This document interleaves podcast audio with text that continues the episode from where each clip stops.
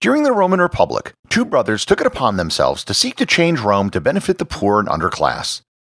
Needless to say, the Roman elites did not like this and did everything in their power to ensure it didn't happen. And the elites were successful.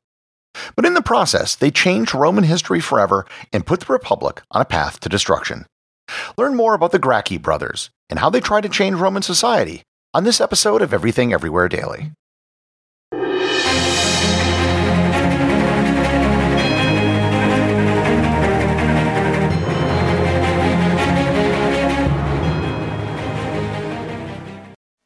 This episode is sponsored by Heaven Hill Bottled in Bond Bourbon.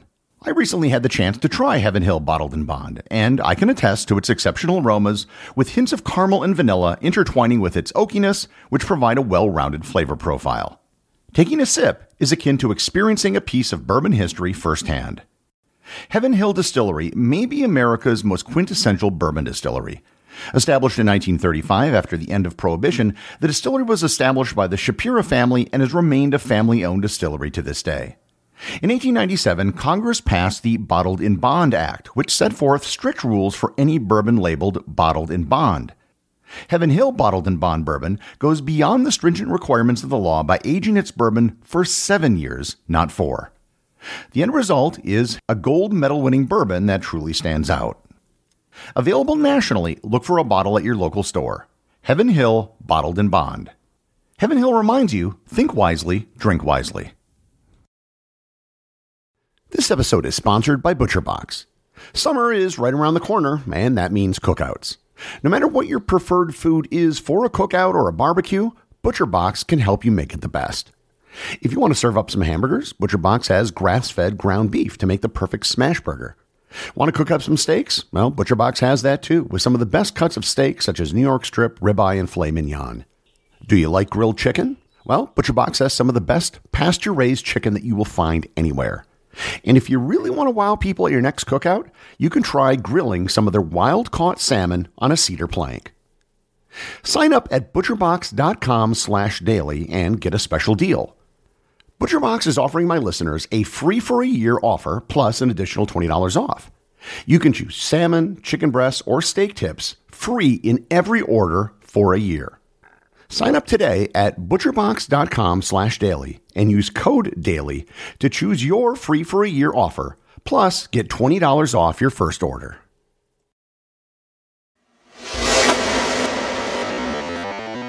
Tiberius and Gaius Gracchus were born to a very prestigious Roman family. Their father, Tiberius Sempronius Gracchus, had an impeccable resume for a Roman. He was a general awarded two triumphs, the highest honor you can bestow a Roman general. As a politician, he served as a praetor, governor of Hispania, and censor, and he was elected consul, the highest position in the Roman Republic, twice. Unlike other men elected as consul, he also served as the tribune of the plebs, which was a very high position in its own right and he was able to do this because he was a plebeian, not a patrician. The distinction between plebeians and patricians has everything to do with who your ancestors were when the Republic was founded. The 100 men selected as the first Roman senators were the basis of the patrician class. Clearly, as the elder Gracchus proved, you could advance pretty far as a plebeian. Having consuls in your family, especially your father, was a very big deal in Rome. The elder Tiberius was 30 years older than his wife and died when his children were still quite young. The mother of the two brothers was a woman by the name of Cornelia, who was the daughter of Scipio Africanus. Women are often overlooked in Roman history, but Cornelia gets special mention. She was upheld by Romans for centuries as the example of what the prototypical Roman woman should be. She had 12 children, which was unusual for a Roman, of which three survived to adulthood. She was well versed in literature and was a prolific writer. She's one of only four women in Roman history whose writings have survived to the present day. She was also the first woman in Roman history who had a statue erected in her honor while she was still alive. And on top of all that, not surprisingly, she was instrumental in her sons' political careers.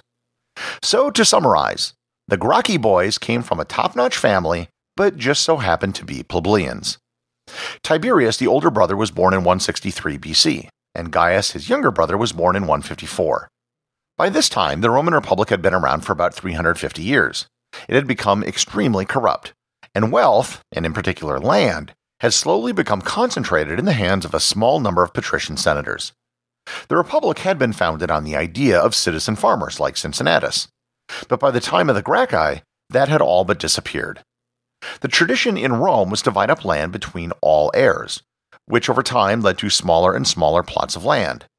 These plots of land eventually became so small where you couldn't feed yourself, so people would just sell the land, which was then purchased by wealthy landowners. Large estates were now the norm, owned by the very rich and run almost exclusively on slave labor. The slaves took jobs that would otherwise have been available for Roman citizens, leaving them unemployed. On top of all of this, Rome had expanded to encompass the entire Italian peninsula, but the number of people with Roman citizenship and the rights of citizenship was actually rather small. So, with this background of the state of Rome, we're finally able to introduce Tiberius Gracchus. Once he came of age, Tiberius was on a career path where he looked to follow in his father's footsteps to possibly become consul. During the Third Punic War in 147 BC, he served as a legate to his brother in law Scipio Aemilianus. And if you remember back to my episode on the war, this is where the Romans leveled the city of Carthage. In 137 BC, he was elected to the position of quaestor, which was sort of like a treasurer position. He served in Hispania, where he negotiated a treaty to surrender Roman forces that otherwise would have been encircled and wiped out. His treaty actually saved many Roman lives, and it wasn't his idea to negotiate, but it was looked upon unfavorably in Rome, where any surrender was seen as dishonorable.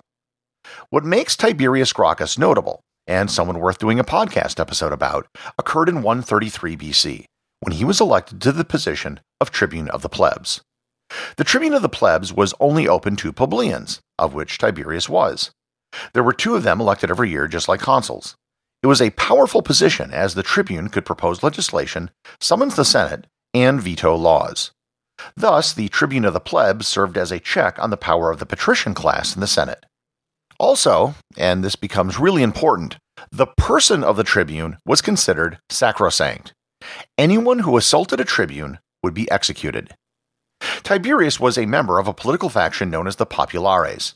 He began advocating a policy of radical land reform, putting limits on the amount of land that could be owned and redistributing it to those without any land. His words were recorded by the Roman historian Plutarch when he said, quote, The wild animals of Italy have their dens. Each of them has a place to rest and refuge, but those who fight and die for Italy have nothing, nothing except the air and the light. Houseless and homeless, they roam the land with their children and wives. They fight and die to protect the rich and luxurious lifestyle enjoyed by others. These so called masters of the world have not one clod of earth that they can call their own. His proposal, known as the Lex Agraria, would limit the amount of public land anyone could own to about 125 acres or 50 hectares. While this was a radical proposal, Tiberius wasn't alone in advocating this. Needless to say, it was extremely popular with the common people, and it had the support of one of the consuls for the year as well as many junior senators. Likewise, it was extremely unpopular with many wealthy senators whose land holdings would have been the target of the legislation. This group was known as the Optimates. The main opponent of the bill was the other tribune of the plebs for that year, Marcus Octavius. Marcus Octavius continually vetoed Tiberius's proposals and worked against the clear desires of his plebeian constituents. Eventually, during an assembly of the plebeians, Tiberius got the plebs to revoke the tribunate of Marcus Octavius, and then he was literally pulled off the assembly by force. Needless to say, this was a highly unorthodox and illegal move. Right when this was being debated, King Attalus III of Pergamon died and left his kingdom and entire fortune to the people of Rome. Tiberius proposed that this money be used to fund the land reform by compensating the landowners whose land would be taken. The bill eventually did pass, but it was hamstrung by the Senate, which didn't allocate enough money for the committee which was to oversee the program. Things came to a head when Tiberius decided to run for re election in 132 BC. This was highly unusual, if not illegal. The Optimates began saying that Tiberius was trying to become king, using his popularity with the masses to take control of Rome. During the election for tribune, a mob led by his cousin, Scipio Nasica, went to where the election was taking place and beat Tiberius and 300 of his supporters to death with blunt objects. This act of violating the sacrosanct powers of the tribune broke a long standing taboo. In fact, this was just the latest in many taboos which had been broken, some of which by Tiberius. With Tiberius dead, the plebeians elected his younger brother, Gaius, to tribune. Gaius continued with the same popularities measures as his brother, but his proposals were far more varied and far reaching. For example, he banned magistrates who were removed from office from running again. He renewed his brother's agricultural reforms. He established a state grain reserve.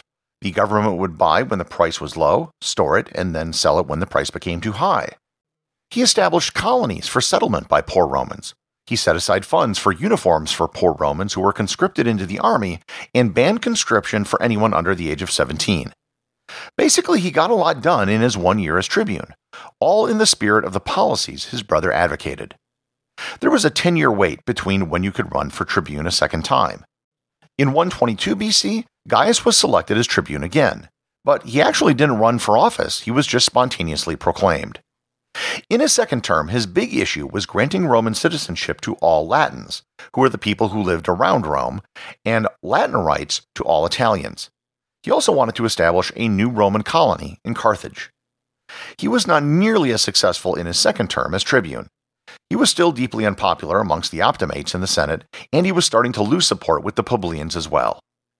In 121 BC, a scuffle broke out when someone insulted Gaius and his entourage, who wound up getting killed by Gaius's group and sparked riots associated with the repeal of several of Gaius's laws. This violence by Gaius's supporters was the excuse that the Senate needed. For the first time in Roman history, the Senate passed a decree known as the Senatus Consultum Ultimum. This translates to the final decree of the Senate. It was used as a last ditch effort to preserve the Roman state. Once the Senatus Consultum Ultimum was passed, anything could be done to secure the objective. And in this case, Gaius was declared an enemy of the Roman state. He was to be killed without a trial. A group of mercenaries were sent to the Aventine Hill to kill Gaius and his associates, and a reward of the weight of Gaius's head in gold was offered. It isn't known if Gaius was murdered or if he committed suicide, but the end result was that he died. The repercussions didn't end with the death of Gaius. In the weeks that followed, 3,000 of Gaius's supporters were executed without a trial. The story of Tiberius and Gaius Gracchus is more than one of just the rich and powerful keeping the little guy down, although that's certainly a part of it. The reason why this story is so important is that it marked a pivotal moment in the history of Rome. Before the Gracchi, there were rules and norms that governed Roman domestic politics that were strictly enforced. Violence was seldom introduced. With the murder of the Gracchi brothers, that taboo was now lifted. Over the next century, Rome saw a series of civil wars Marius versus Sulla, Caesar versus Pompey, and Octavian versus Mark Antony. In the end, it resulted in the death of the Roman Republic and the rise of imperial Rome. Did the Gracchi really have the best interest of the common Roman in mind? Not all historians agree that they did. They happen to have been born plebeians, plebeians from a very wealthy and successful family, but plebeians nonetheless. Because they were plebs, certain doors were closed to them, yet other doors were open. Being tribune of the plebs potentially offered certain advantages, like the support of the masses if they supported the right policies, which the Gracchi brothers did. Ambition was everything in the Roman Republic. Given how powerful and influential their mother was in driving their careers behind the scenes, it wouldn't be surprising if they used policies that had widespread popular support just to increase their influence and power.